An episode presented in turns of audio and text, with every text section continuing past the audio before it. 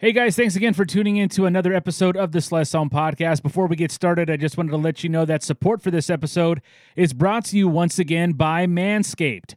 Are you looking for the perfect gift for your partner this holiday season? Well, we have the perfect package for his perfect package, the Perfect Package 3.0 by Manscaped, is the number one recommended gift all year long. The Perfect Package 3.0 by Manscaped, I have it, and it is by far the best grooming set out there, bar none. First, it comes in a kick ass toiletry bag called The Shed. Inside the shed, you'll find the stunning new trimmer, the Lawnmower 3.0, which is the best below the belt groomer trimmer out there, which can be used on any part of the body. Got a hairy chest? Got a hairy back? Got hair down there? Just use a trimmer. It takes care of all of it. I would not recommend using it on the face if you're using it down there. Just a point of order, just for you know cleanliness purposes. Also, guys, I know that I've been uh, you know hawking this now for the last few episodes, and you know it, it is a a male trimmer. But ladies, all the ladies who listen to this show, or if you are a man who has a lady in your life, this trimmer is a perfect trimmer for your special lady as well. It is it'll get the job done and it'll make uh, both of your lives a lot, lot happier. What also comes in the uh, Perfect Package 3.0 is the uh, Crop Preserver Ball Deodorant, Crop Reviver Ball Toner, and the very, very stylish Reduced Chafing Boxers from Manscaped. These formulations are all vegan, cruelty free, dye free, sulfate free, and paraben free, so you know your manhood is in good hands. Guys, I'm not a man who knows a lot of things about a lot of things. Uh, but Seleção soccer and uh, grooming are two of the things that I probably know best, and I want you guys to know it too. Uh, so go to manscaped.com and type in the code SELECAO, that's S E L E C A O, and save 20% off. And you get free shipping when you go to manscaped.com and enter the code S E L E C A O, SELECAO. Manscaped will ship throughout the United States, as well as Canada, the UK, Australia, and New Zealand. So save 20% plus free shipping with the code SELECAO at manscaped.com. This holiday season, give your testes the besties with Manscaped. What's going on, guys? I'm Cristiano Oliveira from the Benfica podcast, and you're listening to the Seleção podcast. Simões bending one for Torres. Eusebio. Have you ever seen anything like that? Bem jogado por Simão, a passar por dois adversários, Simão, a tentar oferecer o gol a Figo e a bola é golo! O golo de Figo! Rui Costa vai, Rui Costa já acreditou, vai tirar para o golo, atira golo! Golo!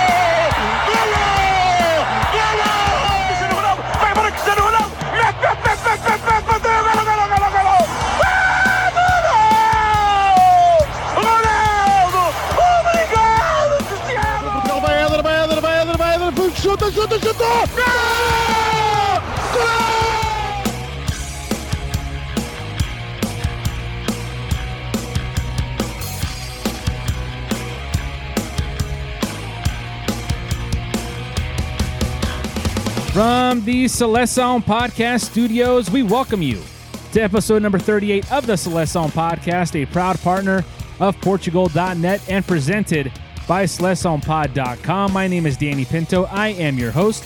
Thank you all once again for tuning in to the latest podcast as we have reached the final two matches of the Nations League. Beginning Saturday on November the 14th in Lisboa, the Seleção will take on France in a possible winner take all match at the Estádio da Luz. And then three days later, on Tuesday, November the 17th, uh, the Portuguese national team will play their final group match of Group 3 in League A of the Nations League. You guys still with me here? As uh, they will travel to play in Croatia. We will preview those matches, plus take a look back at the 7 0 victory in the friendly against uh, Andorra earlier this week and analyze Fernando's final call up of 2020. And we'll do all of that with our guest for episode number 38 of the Seleção podcast, Cristiano Oliveira from the Benfica podcast. But before we do all that, as always, another friendly reminder of all the ways you can support and stay connected to the Seleção podcast. First and foremost, our website, SelecaoPod.com. You can follow us on Twitter and Instagram at SelecaoPod. Like and share our Facebook page, facebook.com slash pod. And as always, you can email the show, pod at gmail.com. Please download, listen, subscribe, rate, and review our show via Apple Podcasts, Spotify, Google Play, or any other podcasting platform you are using. And as we are entering the holiday season, if you're in that giving mood, please drop a nice review and a rating of 5 estrelas on Apple Podcasts. Uh, the more positive feedback we get there, the more visible it makes the show on podcasting charts, which in turn makes it easier for more people to do what you lovely people already do, which is listen and support this fine podcast. So, uh, we thank you guys for tuning in again. Before we get to our interview with Cristiano Oliveira, let's uh, take a quick look at the roster called up by Fernando Santos, as well as the easy work put in by the Seleção in their 7 0 friendly against Andorra uh, earlier this week at the Estádio da Luz.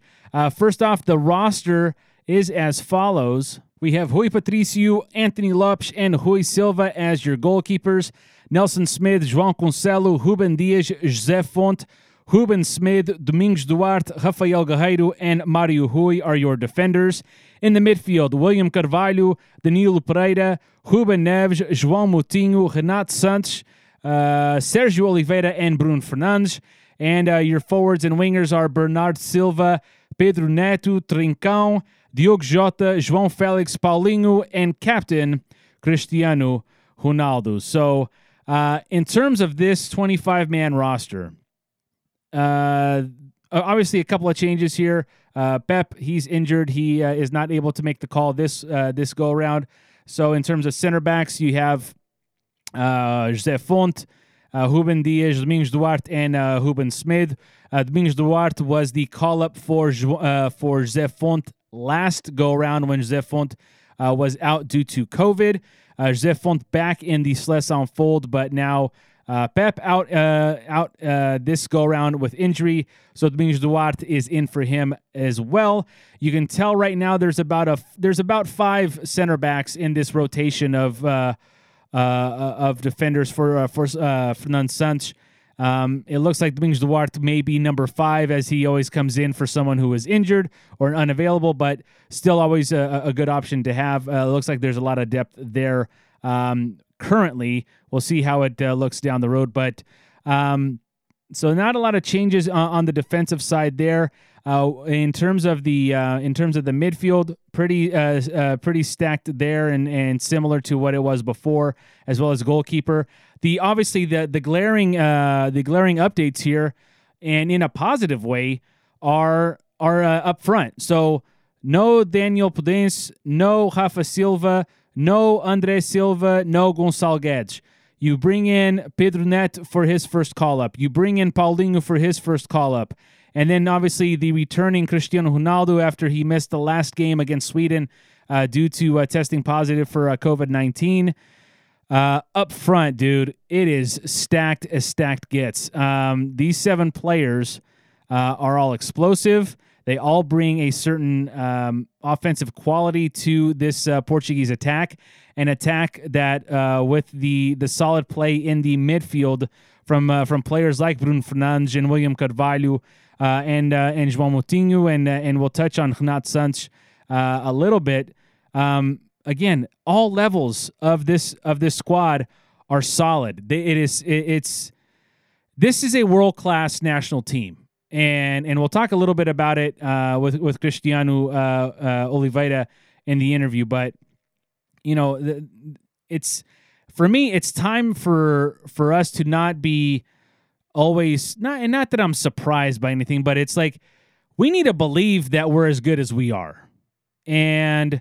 Obviously, there's a huge match that's that's coming up on Saturday against France. We lose that, we're out of the Nations League, and then obviously the focus goes to the Euros next summer. But for there there should not be any surprises as to a how good in terms of quality in terms of depth that this lesson uh, has and b there shouldn't be any surprises if we win this group because i believe this team can go toe to toe with any team in the world at any given time at any location. I think our best against anybody else's best is comparable and i think that this team as loaded as it is up front, is a nightmare for other nations around the world, specifically for France. France has a wonderful defense. We talked with Jeremy Smith about it uh, uh, last month. There's an abundance of uh, of talent up and down France's lineup, and and I don't I, I don't even want to suggest that what I think is going to happen on Saturday is going to be some sort of cakewalk because you know France is not Andorra, and we'll talk about the match, uh, the friendly, in a little bit here. But this team, as as currently constructed, you know, it, let's bring Pepe back into the fold here for for a second. I don't think that there's anyone who can make a case that wasn't called up uh, to say there's no way that so and so should be called up uh, or shouldn't be called up because you know Andre Silva should be up or uh, you know Gonçalves should be up or uh, Andre uh, Andre Gomes should be up or anybody. You know, uh, this team is in its in its uh, current construction. This may be the best talent that this that this national team has ever seen. Now, what it does with that talent remains to be seen because, you know, some of these guys, I mean, these kids are 20, 21, 22, 23, about a handful of, of these guys. And again, in in each phase of the uh, of the field, with the exception of goalkeeper. You know, you have Ruben Dias, who's 23. Renato Sanches is 23. You have a trio of 20 of 20 year olds. Well, now uh, João Felix just turned 21, but João Felix 21. Uh, Trincão and uh, and uh, uh, Pedro Neto, who are 20. Um, you know, Diogo Jota just turned 23. There is this young crop that have not seen any kind of big time senior level football with this national team yet. There's an abundance of confidence that I I see on social media, and I see with this team in this type of togetherness, and, and that's something that I kind of uh, talk about uh, at the end with with Cristiano Oliveira too. Is this team is just so together, so close, and the combination of that plus the talent plus the manner in which this team takes uh, takes each match is such a spe- it's just such a special time. And and listen, I know that, uh, and I mentioned it, all it takes is one loss to to to France in. Uh, uh, on Saturday, and we'll we'll be calling for Fernando Santos's job. You know, that's just the the ebb and flow of uh, uh, of soccer and, and of football, and and I get that. But it's this is a special time, guys, right now that we're that we're living in, um, and um, yeah, just enjoy it for as long as long as long as we possibly can. So um, as we as we go to uh, to the lineup for the uh, the friendly here with uh, against Andorra that happened uh, this past uh, Wednesday, November the 11th. Um, the lineup looked like this. It was uh, it was Anthony Lopes in goal. Uh, Domingos Duarte getting his first uh, his first cap uh, with the Seleção. He started in the middle uh, with Ruben Semedo, Mario Rui on the left, uh, Nelson Semedo on the right. Uh, João Moutinho would captain the team in the first half. he alongside of Sergio Oliveira and Renato Sanches in the midfield. And then you had Paulinho also making his first cap, or getting his first cap, and also getting his first cap was Pedro Neto. Uh, they were joined by Francisco Trincão up top. Uh, in terms of the lineup, I love the lineup simply because this is what a friendly, which are now few and far between, um, this is what a friendly is supposed to look like when you have. Um, you know, official matches coming up uh, in you know three days' time, and then another three days after that. Uh, I loved seeing uh, Domingos Duarte getting his first cap. I loved seeing Paulinho and Pedro getting uh, Pedro Neto getting their first caps. Um, and I just liked seeing guys like Sergio Oliveira um, getting some uh, meaningful, not meaningful, but just getting some uh, getting some burn with the Seleção. Uh, with the Seleção. Same thing with Mario Rui. Um, these are guys that have been in the fold now for a few years. Uh, Sergio Oliveira, you know, applying his trade at Porto.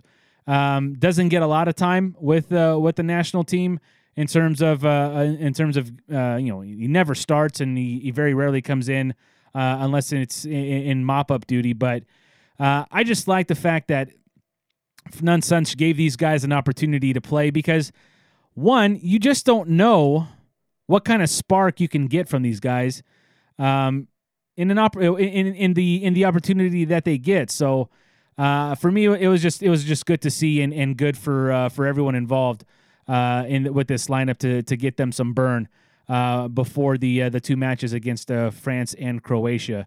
but in terms of the scoring, they put up seven goals. Did this lesson in the eighth minute? Pedro Neto would get his his first goal in his first match as a a senior member of the Seleção. Uh, that put uh, up the uh, that put the uh, Seleção up by uh, one goal to nil in the eighth minute. That goal was assisted by Sergio Oliveira. We move to the uh, 29th minute, and it would be another debut goal for the debutant who was uh, Paulinho. Uh, he would get an assist from Nelson Semedo on a, a wonderful cross and a nice little cheeky touch right in front of the goal by Paulinho to get his first goal and put up this and put the Seleção up to to nothing at the half. Uh, a few changes for the Seleção. Uh, you saw Bernardo Silva come in for Sergio Oliveira uh, and uh, Cristiano Ronaldo replacing uh, Pedro Neto. Um, the Seleção would get scoring uh, early and get scoring often in the in the second half here. In the 56th minute, it would be uh, Renato Sanches scoring for the first time since Euro 2016. he was assisted by Cristiano Ronaldo. Uh, a nice little slotted uh, goal to the left side uh, of the goal uh, to put Portugal up three to nothing. Uh, five minutes later, it would be four nothing as uh, Paulinho would get his second goal. My, to, in my opinion, the the prettiest goal of the seven scored by the Seleção, as it would be a beautiful cross by Mario Rui that found Paulinho right on the corner of the of the six yard box, and he smashed it in to give the Seleção a four to nothing lead. The fifth goal would be an own goal, uh, a ball that was uh, put into the box uh, by uh, Bernardo Silva. Uh, a, a goal, a, a, ball, I should say, that was looking towards towards getting to Cristiano Ronaldo, but that ball was was deflected by a defender from Andorra. I believe it was uh, Emilio Garcia. That made it five 0 at the se- in the 76th.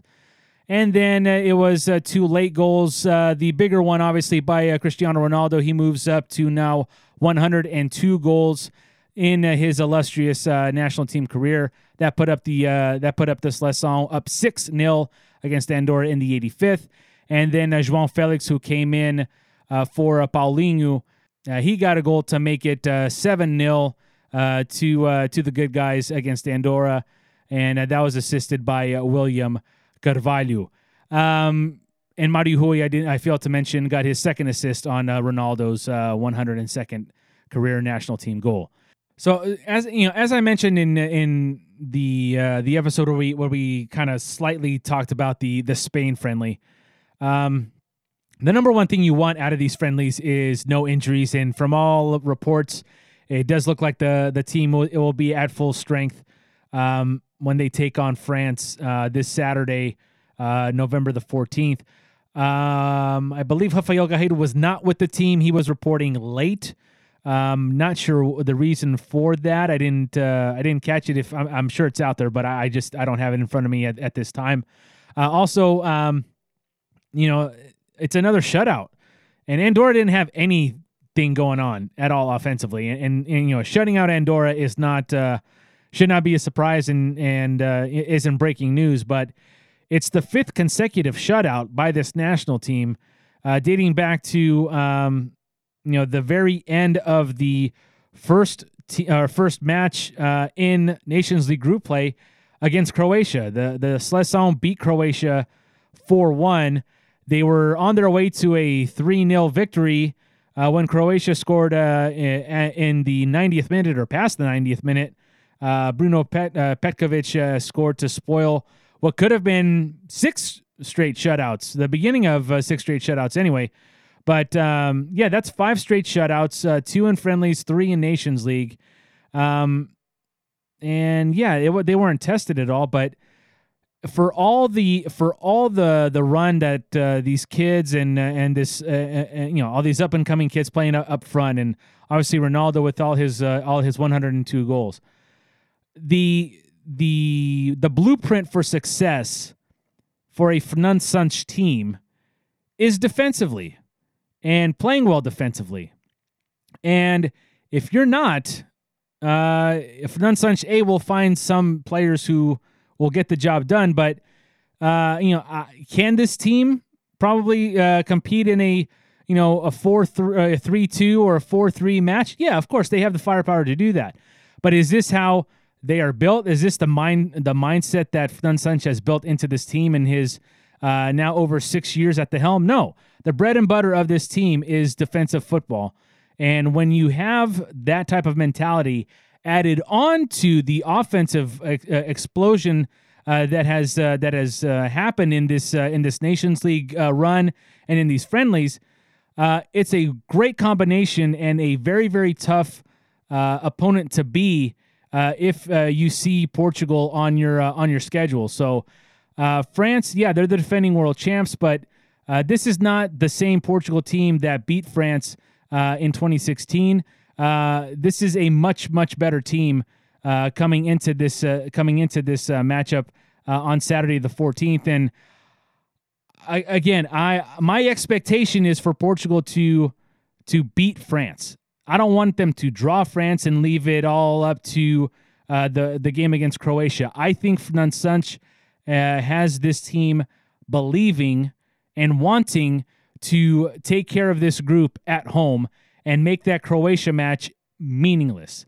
And and again, I, I repeat that, you know, going into the final two matches, Portugal and France are tied at point, or tied at top uh, of Group Three, uh, with ten points apiece. Portugal currently has a uh, four goal uh, advantage in terms of goal difference over France. They uh, t- it's plus eight to plus four. Uh, but this first matchup in France ended in a draw. Right now, Croatia and Sweden have no other. They have no recourse to win this to win this group. It is it is down to Portugal and France. And if Portugal were to win against France, that would put them up three points with one match to play, and they would have a record against France of one win and one draw. That's your tiebreaker. That is your first tiebreaker if, for whatever reason, Portugal lost against Croatia and then France beat Sweden in the last match uh, on the 17th. A win here for either for either team, whether it's Portugal or France, gives that nation the the uh, the win uh, in the group, and it is so important, in my opinion, that Portugal not leave it to Croatia. Again, they can, and they're very capable of leaving it to Croatia, but you know, stranger things have happened. What if France all of a sudden puts up like nine goals against Sweden? Sweden has not played well. They've lost all four of their Nations League uh, matches, and they haven't really been competitive. Um, so why not, if you're Portugal, take care of business against the world champs uh, and, and, and prove that you belong uh, in the uh, in the uh, you know, conversation as uh, one of the best teams uh, in the world right now. So that's a look at the the roster and the and the friendly. We now shift things over to our interview with Cristiano Oliveira of the Benfica podcast as we discuss the roster, the friendly, and these two big time matchups coming up in the Nations League right here on episode number 38 of the Seleção podcast. All right, guys. So we have uh, you've heard my thoughts on uh, the roster, this final roster of 2020 for the uh, upcoming matches against France and Croatia. The all important uh, winner take all uh, match uh, against France this coming Saturday, November the 14th. And you know we've talked a little bit about, give you a little bit of my thoughts on the on the seven 0 friendly, but to give us some more thoughts, some more in depth thoughts, is our good friend Cristiano Oliveira from the Benfica podcast. You can follow Cristiano on Twitter at 10CO10. That's the number 10, CO, and the number 10. He is uh, nice enough to join us here on uh, episode number 38 of the Seleção podcast. Chris, nice to have you back on, man. How are you? Appreciate it, man. It's it's always nice to come on here and talk about our beloved Portuguese national team, and especially when things are going well. So, thank you for having me back. Yeah, man, not a problem. Uh, I don't I don't remember a time when uh, things were going better, uh, other than when uh, other than when the, the teams won the uh, the Euros and the uh, and, and, the inaugural Nations League. But it's it's not a bad time right now to to wear the red and the green. You mean you weren't doing a podcast back in the '60s? 1966 when we made that triumphant run and no no uh, you know, I almost, almost, I just didn't no? have enough bandwidth, and also I was swimming. If you get what I'm saying, so. but uh, but it's good to uh, it's good to have you on, man. Yeah, it's it's it's definitely good times. Uh, obviously for uh, for for fans like uh, like us of uh, of our beloved Seleção. And um, yeah, it's uh, it, two big matches, uh, a chance, an opportunity to uh, to defend the uh, the Nations League title with this uh, winner take all match against France, and uh, if need be, the decisive match against Croatia. Let's uh, let me first get your thoughts on the the call ups uh, for these for these final matches of 2020. These last two group matches against Croatia and France. What did you think of uh, uh, selection for these matches? Uh, man, I got to be brutally honest. I like it, and, and, and for those of you that that have listened to me on other podcasts, you you know that I always find something to to bitch about. Um, and in this instance, I, I really didn't have much to, to to to you know to pick on Fernando Santos about. I like the lineup. I like the youth. Um, some of the veterans that are there is exactly who we expected to be called up at this time. Uh, unfortunately, Pepe and a couple of the guys are Pepe didn't get called up, right? I'm not making a No, mistake, right? no, no. He uh, he's uh, he's he's still recovering from uh, from his injury. Unfortunately, as a 37 year old, you know, he's still a guy we count on, but you know, unfortunately, he couldn't be there for us. But the rest of the lineup, I, I, I like the fact you have the young kids, um, you know, Neto making his debut, Paulinho, uh, the the kid from Granada, the the what's his name, Domingos Duarte. So I, I think he's doing a good job of injecting some youth uh, along with the veterans, and it, you know, it's it's a beautiful time right now. I don't recall a better time for for Portugal in, in, in recent memory where we just had so many players to pick from. So uh, I'm glad to see this um, with all the players throughout Europe and just you know throughout world football.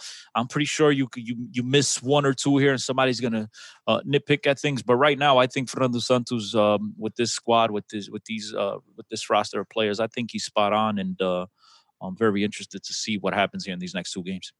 You know, uh, we'll we'll get to we'll get to the uh, the friendly and then and then the the two uh, Nations League matches here. But but you mentioned like how you know how well the players are doing in Europe and and, and around the world. Um, the roster itself, especially uh, as as we've gotten back to um, you know national team uh, soccer for the last part of 2020 after the pandemic, uh, the rosters themselves have not included a lot of Portuguese Portuguese league players, and obviously you you host uh, you know Benfica the Benfica podcast with Alfredo Fumasas and, and Dave de Oliveira, and you guys obviously talk Benfica, breathe Benfica, but you guys are obviously seeing you know the uh, the other clubs in Portugal, Porto and uh, and Sporting and, and Braga, uh, less and less, including Benfica, represented. If you look at the the call ups uh, for just these or the the most recent call up, you have Sergio Oliveira from uh, from Porto, and you have uh, Paulinho from Braga. In uh, in October, you had Rafa Silva of Benfica, and then you had uh, Danilo Pereira in September when he was still with Porto. Those four players have been the only four players that have been called up from uh, the Portuguese league in these call ups. Is this an indictment, you think, of the league, or is this just you know the reality of doing business between the Portuguese league and the bigger top uh, top leagues in Europe? I, I think it's more with your second point there. Look, man, it's bittersweet, right? Um, these guys, uh, obviously, they're developing to being you know, fantastic players. Some of them even world class players, and you know that any player, not just in Portugal, but uh, you know, majority of, of of the world, with the exception of maybe two, three leagues, right? And even those those leagues, depending on the teams that they're in, anybody that shows any type of promise, the big sharks, they come in and they, you know they gobble them up. And that's exactly what's happening here for Portugal. It's a good sign for Portuguese teams because they're able to bank on these guys and they're able to stay afloat. Uh, but it's for you know now if you're asking me as a Portuguese soccer fan, as a uh, Liga NOS soccer fan, obviously you know it's it's it's not good. Uh, you've seen a lot of these these young pros leave leave uh, the league, and you're not going to enjoy the, these guys uh, week in week out. But like you said, man, it's the times. It is what it is. Teams are going to come and gobble them up, and you know, be thankful that we're able to watch these guys at, at at the grand stage. And then when they come back to the Portuguese national team, you know, they got that experience of playing with the bright lights, and you see it now, right? With this performances, with these performances that we've seen, uh, you know, eh, eh, you could tell, you could definitely see that it's paying off. Um, you know the experiences that these guys are having at these uh, bigger leagues and bigger clubs throughout European football. So, uh, look, man, it's just you have to to take the good with the bad, and and right now this is a sign of times. We're talking here with uh, Cristiano Oliveira of the Benfica podcast here on episode number 38 of the Seleção podcast. I am your host, Danny Pinto. Uh, Chris, let's let's take a look now. Shift our focus to the actual friendly uh, that happened this past Tuesday on the, on the 11th, uh, where Portugal rather easily dispatched of Andorra. No surprise there, seven 0 Um, what were your thoughts of the starting lineup, being that it was made of players primarily, uh, you know, either on the Seleção bench, they're fringe players, they're young players who, who are getting called up or got their first caps um, this uh, this past friendly. Uh, what did you uh, what did you think of the of the of the match in general and of those players who are not normally involved in as a starter or you know maybe not we're not normally uh, waiting for them to contribute right away who who did themselves uh, a a positive um, in, in, their in their performance whether it be in their first start or just uh, kind of getting back in the flow of a uh, on football I enjoyed this, man. I thought it was a breath of fresh, a breath of fresh air, a breath, a breath of fresh air uh, to see Fernando Santos, who is a guy that doesn't take many risks, going in here basically changing out uh, full 11. And so a lot of these guys, as you mentioned before, Paulinho, Pedro Neto making his uh, making their debuts is uh, you know, and uh, it was excellent to see these youngsters. Not well, Paulinho's not a youngster anymore, but you know what I'm saying. That's yeah, still young. The first player first player born in the 2000s to feature and, and, and score a goal for this Seleção. So I was glad to see that. Uh, Portugal has so much talent. We just talked about a few minutes ago. Um, and you know, these kids deserve an opportunity, and even the young, the older guys like a Paulinho guy that's been putting in the hard work uh, in the Portuguese league, and now he's finally getting rewarded for for his good performances. He scores two goals. So to answer your question, as far as someone who did themselves a good service, I think I think you know obviously anytime you come in and you score goals as a striker, you're having a good day. So um, I think he'll be happy with that. I was glad to see Renato Sanches uh, get back on the score sheet. Um, you know the guy hasn't scored a goal for the Portuguese national team since the Euros 2016 against Poland, and obviously, you know my Benfica bias. I'm I'm ecstatic. Wait, that, what? it's a secret. Don't tell no one. Um, you should, do, you should, that, do, you should uh, do a podcast. Yeah, I think about that. I'll, I'll take you up. Maybe, maybe, we'll have you on one day. How about that? You know, let's um, do it. But I was happy to see him. As far as the guys in the back line, I mean, they really didn't get much much work. So uh, I'm gonna shout out my boy Nelson Semedo just because you know Nelson Semedo, the former Benfica guy. So fantastic job. but uh, yeah, uh, look, I'm glad that Fernando Santos did this. This is kind of what the Benfiquistas have been screaming about over the last couple of years when we play the minnows, when we saying Benfica plays the minnows or scrimmages, why doesn't whoever the coach is at the time throw in all the youngsters? And this is what Fernando Santos did. So I was surprised by it, but again, I, I was happy to see it. Um, and, and, and you know, I expect and I hope that it, that he in the future he does a little bit more of this because these these kids need the experience at this level. It's not easy to come in and represent the Portuguese national team with all the attention on it, and then obviously having a guy like Cristiano Ronaldo, who is such a huge presence. I know some of these guys have played with him in the past, and but it, it's always good to gain that confianza and being around these guys, um, you know, day in day out. And so, again, I, I was ecstatic to see these guys get get their opportunities. You know, it's it's funny, Chris. When when we're when I was watching the uh, the broadcast and listening to the broadcast, you know, a, a guy like uh, Francisco uh, Trincão, who is what twenty years old, and you you hear now that he's playing with his idol, Cristiano mm-hmm. Ronaldo. Dude, it seems like Cristiano Ronaldo started playing uh, and putting on the colors just like yesterday, and now he's he's being talked about as the elder statesman of the uh, of the of the team. And not only that, he's he's playing with kids that have idolized him for the last 10, 15 years you know normally you have you have someone who's in in the transition of their career at at 35 36 years old. Uh, but not ronaldo. He's he scores his 102nd goal.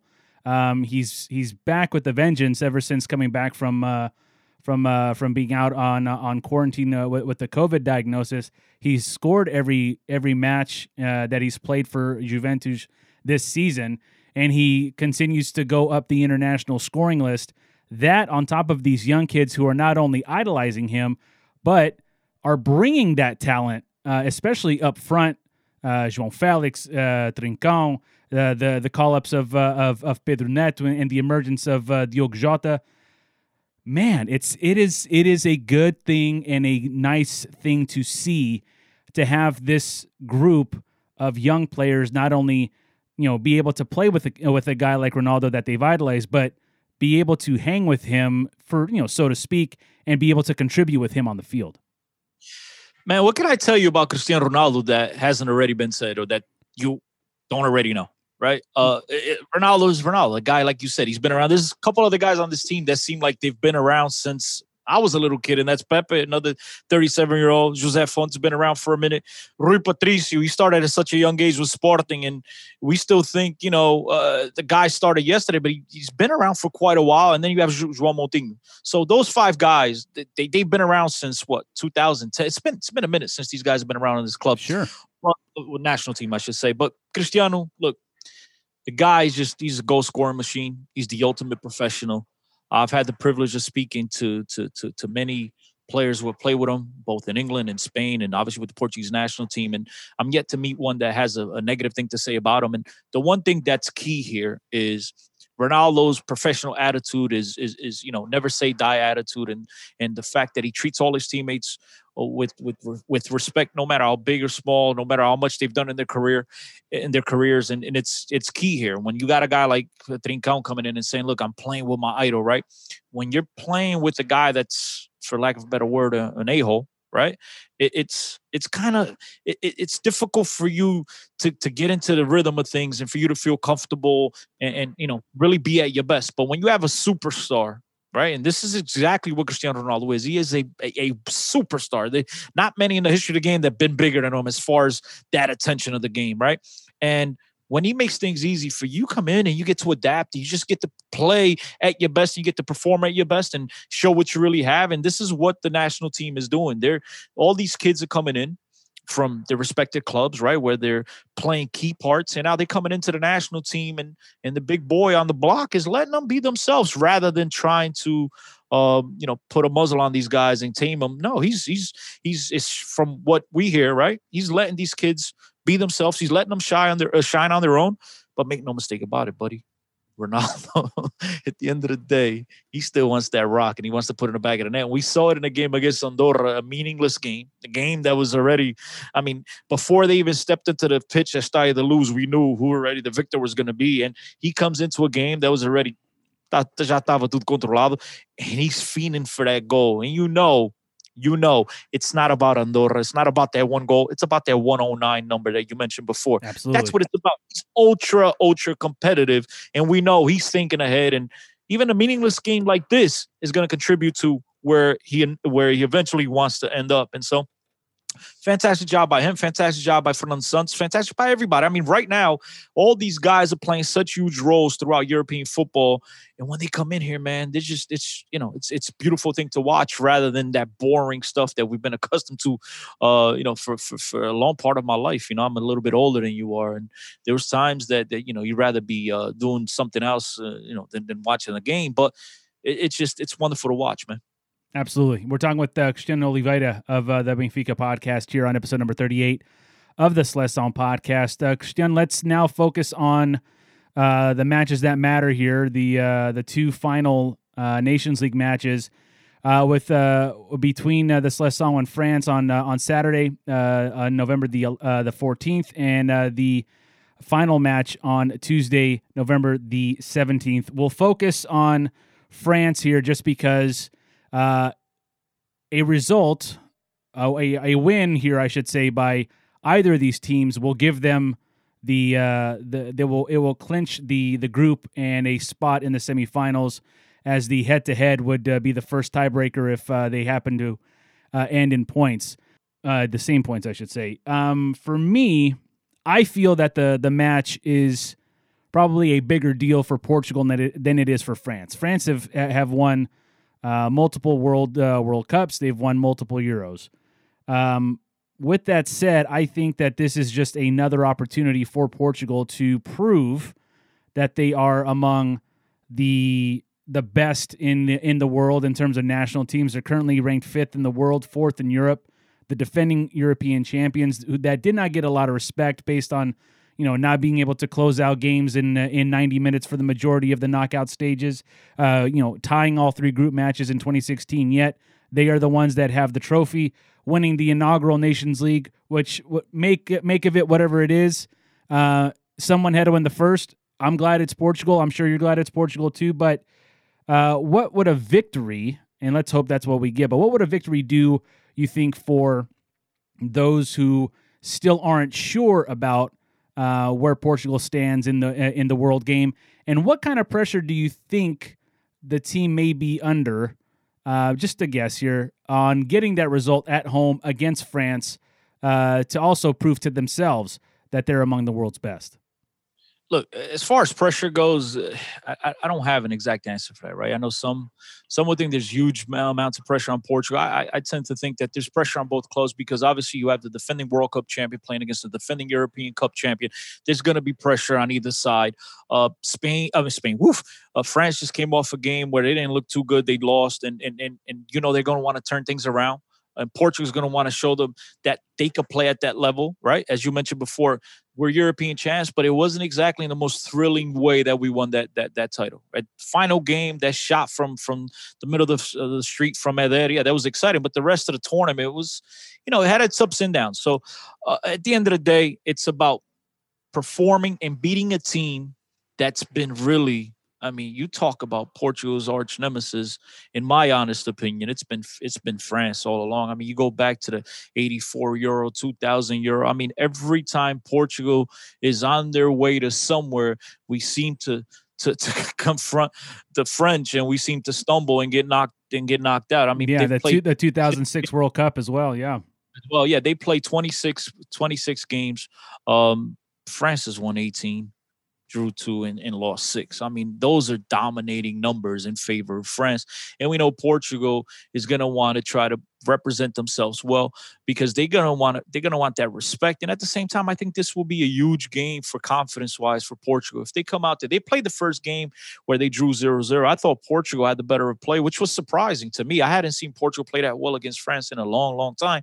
And I think they're going to want to build on that. And now being at home I think the Portuguese are going to feel that they need to win this game, not just for confidence, not just for respect, man, but I think it, they want to show the French that we're not going to be, you know, your, your stepping mat anymore. We're going to sit here and we're going to demand respect. We're going to play you eye to eye. We have the players now that can match you guys you know, one through 23.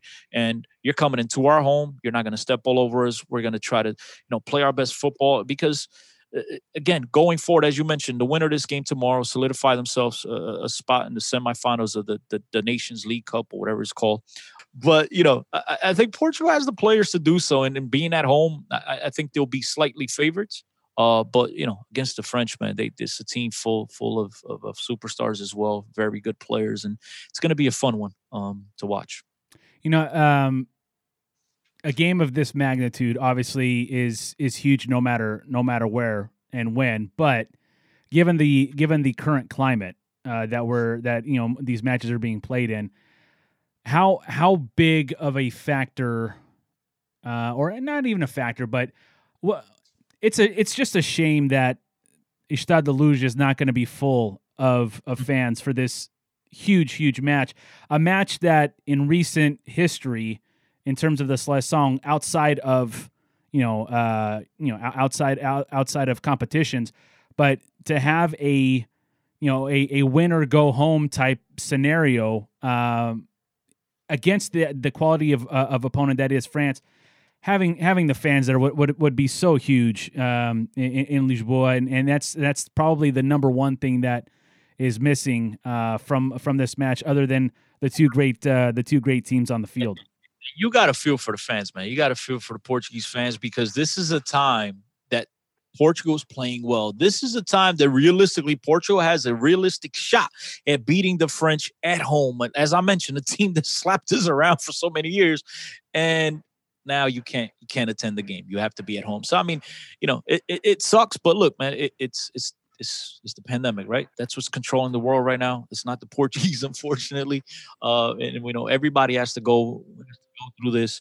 Um, but it's sad. I'm saddened for for for you know our, our Portuguese mates and um, you know for them not to be there. But at the end of the day, it's about let's let's put our best foot forward. Let's let's let's show the French man that you can't come into Portugal and uh, toy with us like you were accustomed to doing in the past. And uh, I think the Portuguese fans will be ecstatic sitting at home um, if if if Portugal is able to pull off a victory here.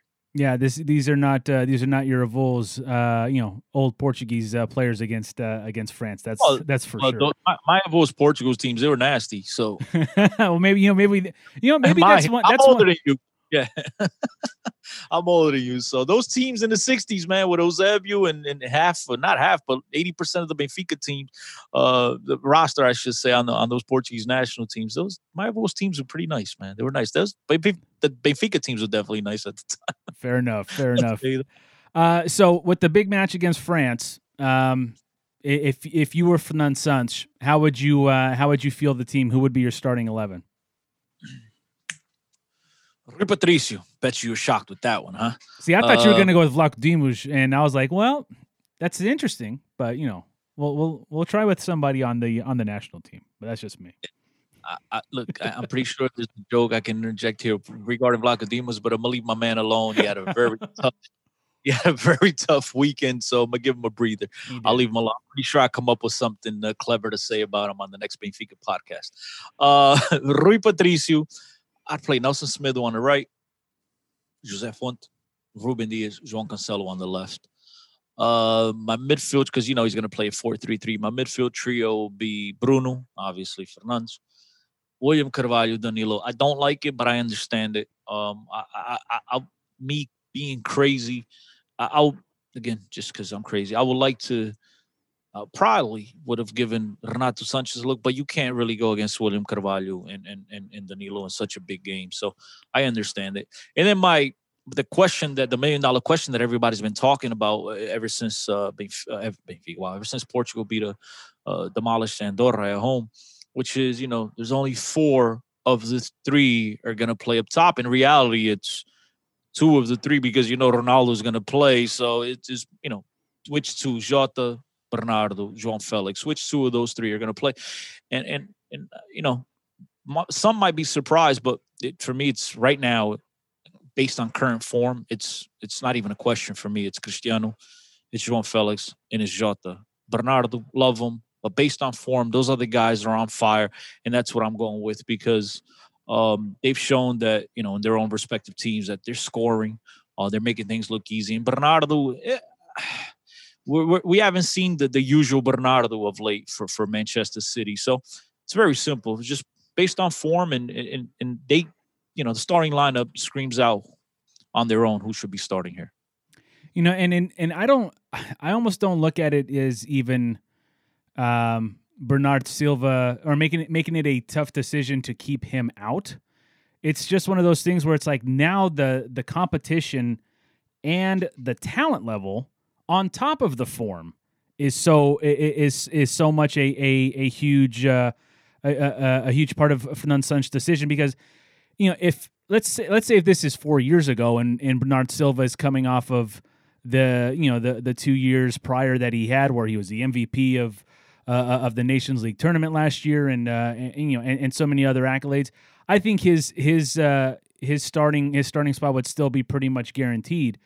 But with this just with this influx of young talent, this influx uh, influx of of talent that is performing at a high level in the highest of leagues in Europe. It's almost like it's it's it's not even Bernardo Silva's fault at this point. He's it's just one of those things where it's like the emergence of these young players are finally coming to fruition and it's just a numbers game at this point.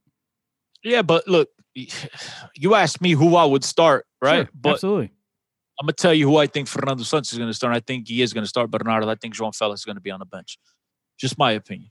João Felix, as much as we love him, well, we speak for myself because some people listening to the podcast might might like the green teams and the blue teams. They, they might not be huge, such huge fans as I am, but eh, you know, realistically and honestly, he he hasn't really been himself on the Portuguese national team when you've seen him play. And even though he scored uh, against Andorra playing alongside Cristiano Ronaldo, you could tell. I don't know if he's a little nervous around him or not, but he's not his natural self. And so uh, he hasn't played up to his abilities on the national team. So I, I really think he's going to go with Jota on one side, Bernardo on the other, and with Ronaldo top. That's what I think. He's. I think everyone else I mentioned, with the exception of uh, Bernardo being on the bench, I think every other player I've mentioned, I think it'll be Cancelo on the left. I think it'll be Semedo on the right, Gomes, um, uh, Fonte, Papa, all that. I think the one difference between my lineup and Fernando Santos' lineup will be Bernardo win for João Felix. So you, you think you think Cancelo is going to start over uh, Rafael Guerreiro? Well, then again, uh, yeah, I'll, I'll say yeah. I, if I'm Fernando Santos, I would do that. But It- then again, again, now you're at It- it's a good problem to have. He's gonna do. I, I I I would. I don't see why not. Okay. I love I love I love Rafael Guerreiro. Right. I think he's a fantastic player, but he's not exactly the best defender. It's like It's having it's like having Grimaldo back there. Exactly, but thankfully he's not on the national team. Uh, but yeah, I, I do think uh, Cancelo right now, as we speak, might give him. And not that he's an excellent defender himself. I mean, by any stretch of the imagination, but that's what I would do. He's been playing left back at Manchester City with Kyle Walker on the other side. He's gotten the experience. Um, and I just think he comes in a little bit better form. Now, the other thing to, to, to think about will Fernando Santos reward uh, Rafael Guerreiro? Obviously, we all know he's born in France, started his career in France, going against his, you know, some of his former mates that he's played in the youth level with. Don't know if, if that's going to influence anything because he's going to know these guys a little bit better than I think Cancelo will know. But I, I- don't think he could go wrong with Cancelo on the left and Nelson Semedo on the right because I, for those of you that know me, you know I've been touting uh, Semedo for a very long time, and I think he deserves to play. Um, so again, Cancelo playing on the left at Man City makes this a lot easier for me. We are talking with uh, Cristiano Oliveira of the Benfica podcast here on number uh, episode number thirty eight of the Seleção podcast. Um, you know, at the beginning of the interview, Chris, we we talked about how you know what what a great time it is to be a, a fan of this national team, and it's it's very easy uh, when things are going well um, for for everyone to to get along. And I, and, and I uh, I even brought this up uh, the, the last time you were you were on the show and we, we talked a little bit of uh, about what was going on with Benfica right after uh, number 37 you know we we uh, we talked about it's easy it's easy to see why everyone is is doing well under Bruno Lage. We'll see what happens when he gets hit in the mouth the first time and obviously we know what happened when he got hit in the mouth. But um it's easy when things are going well but it does seem that this team is super close and this team is very together. And that's hard, I think, especially for a team like Portugal who doesn't have a lot of guys playing together on the club level because they're so spread out. They're in Germany, they're in France, they're in uh, in England, they're in Spain, uh, they're in Portugal. Uh, the the the small number that is, but you know, what can you attribute? You know, what do you think could be the biggest uh, attributing factor in that, and how much do you think Fernando Santos has a role in playing in that togetherness and that closeness that this team uh, seems to be having? Look, Fernando definitely needs to get some credit here because he's able to to juggle all these personalities and these egos, and he's able to align them all and get them all on the same path. But I think, like I mentioned before about Cristiano Ronaldo, I think when you're superstar, when you're leader, right, is a guy that's fun to be to be around. A guy that you know, like I said, treats everyone with respect. I, I- think that's the, the key factor here, um, because it, it make he makes things fun, and guys want to come in and they want to be around one another rather than you know what after practice, after uh, training. I mean, training and practice the same thing. After a massage session, after a game, you go into your room. I'm gonna go into my room. No, these guys all want to be around one another. And look, let's not kid ourselves. Portugal is a small country. These guys have all known each other for since they were kids. Uh, a lot of these guys say, you know, they've all played together through with the youth levels. Um, they've they all come from pretty much Sporting Benfica, Porto, Braga here and there, but these guys have all been around one another since they were young. So that that definitely helps. Um, you know, with with the chemistry, but uh, again, it, it doesn't matter how well these guys know one another if your leaders aren't making things easy for you. If your leaders are rude, if your leaders are a holes, they're not going to make the atmosphere fun. And I think Ronaldo plays a key role, a huge role in that, um, in making everything so so so easy to be around all these guys. And so, uh, Fernando Santos, a guy that we've all. Uh, I'm pretty sure at some point or another criticized his tactics, his boring football. Uh, but look, I'm I'm not exactly the biggest fan of his, but I'll, I'll be glad to go to another European and fall asleep like I did um, for most of the games in 2016. the result at the end of the day is is a W. Um, that's all that matters. So he's my coach uh, until proven otherwise. Um, until he fails, he's going to get another opportunity here with the national team, and then he, obviously, and I'm putting the you know the, the carriage ahead of the horse here, but. uh, he's he's going to be around for a little while, and I think we he's, he's, showing that he's been able to adapt a little bit here, as we mentioned before, with with inserting the youngsters in, in the lineup against Andorra. Showing a little bit more flexibility than what we're accustomed to, which again, like you mentioned, it's a sign of good of good times, right? When things are going good, you're able to do a lot of these changes. When things are bad, that's when when, when it gets tricky. So. Um, I think he's doing a good job of managing everybody, but it's about the superstars at the top that make it easy for everyone else to be around. So, Chris, obviously we we're we're previewing the uh, the two final matches here. Um, the semifinals are next October in a uh, destination to be determined later. Uh, following these two matches and with your crystal ball, are we seeing Portugal in the knockout stage in the semifinals of the Nations League following these next two matches? And will they be the winners of uh, Group Three in League A of the Nations League? I mean, look, as as we've been talking here on the podcast, right? I don't see why not. These players are all informed. We're playing spectacular football. Um, and, and look, until you beat the champ, you got to respect the champ. And I think Portugal's going to show up to play. And so uh, they're going to make things very difficult as well for, for their opposition. But as you said, I I expect Portugal to be the team standing there um, when it's all said and done. His name is Cristiano Oliveira. You can uh, follow him on Twitter at 10CO10. Uh, also, follow uh, his uh, great podcast, the Benfica podcast, uh, with uh, hosts Alfredo Fumaças and Dave de Oliveira uh, at Benfica Podcast. Uh, Chris, real quick before we uh, we let you go, I'd be remiss if if I couldn't get a just a thought, the your most your latest thought on what's going on so far with this Benfica season you can go as short or as long as you want. I just kind of, you know, you're as you said, you're very opinionated, and uh, it's I think it's one of the reasons why a I like having you on, but b why your show, the Benfica podcast, works so well. But uh, you know, a a a last thought here on uh, on the current state of things. Okay, how do I say this without get beaten up? Uh, my last thought. Look, it's a long season. It's not how you start; it's how you finish. And uh, I know I I, I you know screamed and yelled for for, for many years now that, that I wanted JJ back and things haven't gone as smoothly as we all expected it to be but it, it's you know it's part of the journey um and when it's gone good it's been good. You can tell changes. The team's def- definitely played um, different level. you know, totally different than what we've seen over the last couple of years. The, that beautiful high press, the winning 3-0, I want the fourth, and you know, it, has been fun to watch. But when it's been bad, it's it's it's been brutal. Um, and that's not why we brought this coaching staff in here. That's not why Benfica spent 100 million euros in transfers to struggle of the way that they have the last couple of games. But the good thing is that it's a long season. Um, and, and I think we have the right the right coach at the helm. I think he'll straighten this out. Got to give him time. It's not an excuse. Um, a lot of people have been hitting me up privately and you know and, and, getting on my case for not really coming out and killing them and ripping them. But I have to be brutally honest, as I've said on the Benfica podcast many times. When Pep Guardiola comes in and takes over a team, spends a billion dollars within two hours. When Mourinho comes in and spends five hundred million within three hours, even those guys need time. And due to the pandemic, he, he might sound like an excuse, but he's not getting that time.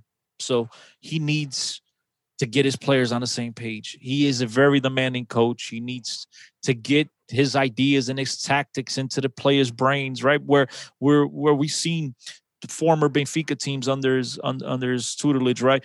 They they play with their eyes closed, and we're not seeing that here now. We see spurts of games that where the team's fantastic, and others where the team falters. And so, uh, again, the good thing is it's early. Um, but it's about how we finish, not how we start. So uh, I'm still confident, man. So still to confident. be to be clear, you don't think the the league will be wrapped up by December? That's an inside joke. That's an inside joke, folks. Yes, yes. Unfortunately, I'm, I'm, upset. I think, like I said to Alfredo the other, I think that's the thing that I'm most upset about is that I can't get to Christmas and declare the season over. You're the best, man. Appreciate the time uh, that you've given us here on episode number 38. Again, follow uh, Chris uh, Cristiano Oliveira on Twitter uh, at 10CO10 and the and the Benfica podcast at Benfica podcast. Uh, Chris, you're the best, man. Thanks for uh, coming on, and we look forward to having you on again very, very soon. Anytime, amigo, mate. Keep up the great work. You do a fantastic job here for the Portuguese abroad and even just whomever the English speaking Portuguese soccer fans. I think you do a fantastic job. Keep it up. And uh, thanks for having me on once again. And our thanks once again to Cristiano Oliveira of the Benfica podcast for uh, joining us on episode number 38 of the Seleção podcast. Follow Chris on Twitter at 10CO10. That's the number 10CO and the number 10. And uh, give the give the Benfica podcast a follow as well on Twitter at Benfica podcast, all one word. Uh, just a couple of things before we get out of here. Obviously, a huge matchup against France coming up uh, on Saturday. Uh, but I'd be remiss if uh, we did not mention uh, something I forgot to mention in the uh, in the beginning part of the episode that this victory against Andorra is, is, the 100th national team victory for for CR7. So. Um, you know, the number 100 has has been very synonymous with with uh, Cristiano Ronaldo uh, in the last uh, couple of months here. But congratulations to our Capitan on his 100th national team victory. Um, you know, he's uh, he's got what almost 170 caps, and uh, over 100 of those came in in a in winning fashion. So, congratulations to him. And um, you know, and, and Cristiano Oliveira, um, you know, he I asked him what what I thought his his top or his uh, starting lineup should be uh, against uh, against France. And uh, and I agree with him on on the majority of it. Obviously, Rui Patricio uh, is is who I think will be starting. I think it will be José Fonte and and Ruben Dias in the middle. I do think João Cancelo is going to start. I don't believe it's going to be at left back. I do believe he will start at right back, and I do believe that Rafael Guerreiro, unless something is going on with him, I believe he will uh, he will be back in the left back uh, spot uh, for this match against uh, against France. Uh, I do believe and agree with Christian Cristiano Oliveira that that it's, it's that it's going to be um, Danilo, William Carvalho, and Bruno Fernandes in the in the midfield. And up front, I do believe that uh, Fernando Santos is going to go with the hot hands. I think he's going to go with with CR7.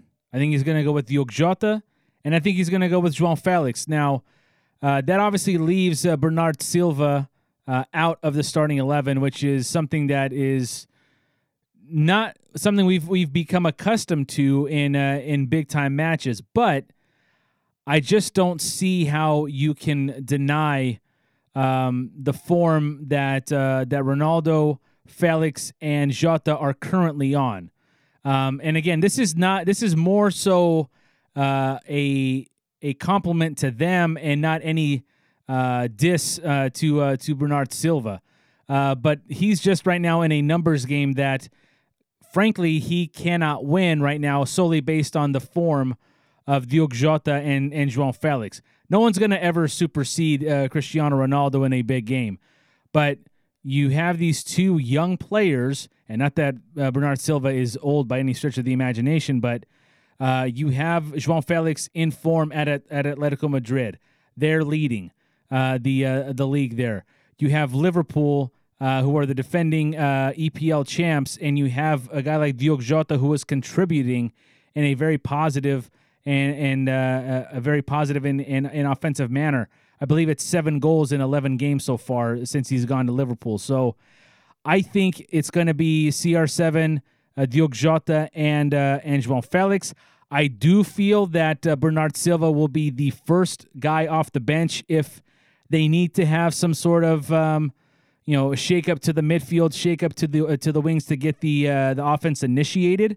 Um, I think he'll be uh, Fernando's first call there.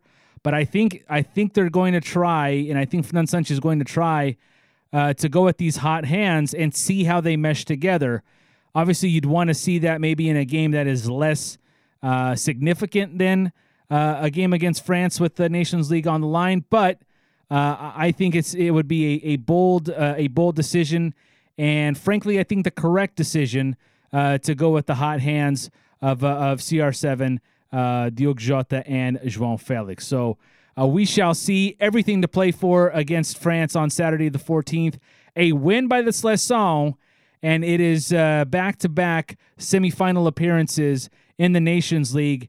And uh, what better way to end what has been just the weirdest year of years uh, for the Seleção than by getting back uh, to the Nations League semifinals and uh, being one step closer to defending their Nations League title. So uh, that will do it for us right here on episode number 38 of the Seleção podcast. I want to thank Cristiano Oliveira of the Benfica podcast for joining us and giving us his thoughts on these upcoming matches. Again, give him a follow on Twitter at 10CO10 and give the uh, the Benfica podcast a follow at Benfica podcast. Uh, again, to uh, to follow us on all our social medias uh, at Seleção Pod on Twitter and on Instagram, facebook.com slash Pod. Email the show, selecaopod at gmail.com. And of course, uh, visit our website, selecaopod.com. Apple Podcasts, Spotify, Google Play. These are all, uh, or not all, but some of the uh, various uh, podcasting platforms you can uh, you can subscribe and listen to our show on. Uh, again, leave us a little review and, and a five star rating if you wouldn't mind on the Apple Podcasts. And of course, again, our first ever sponsor, Manscaped. Go to manscaped.com and enter the code SELECAO for 20% off and free shipping to uh, anywhere in the United States, the UK, Canada, New Zealand, and Australia. That will do it for us here on episode number 38, guys. Uh, my name is Danny Pinto. I have been your host. Uh, thank you so much for uh, listening to the Seleção podcast, a proud partner of Portugoal.net. And as always, Força Portugal!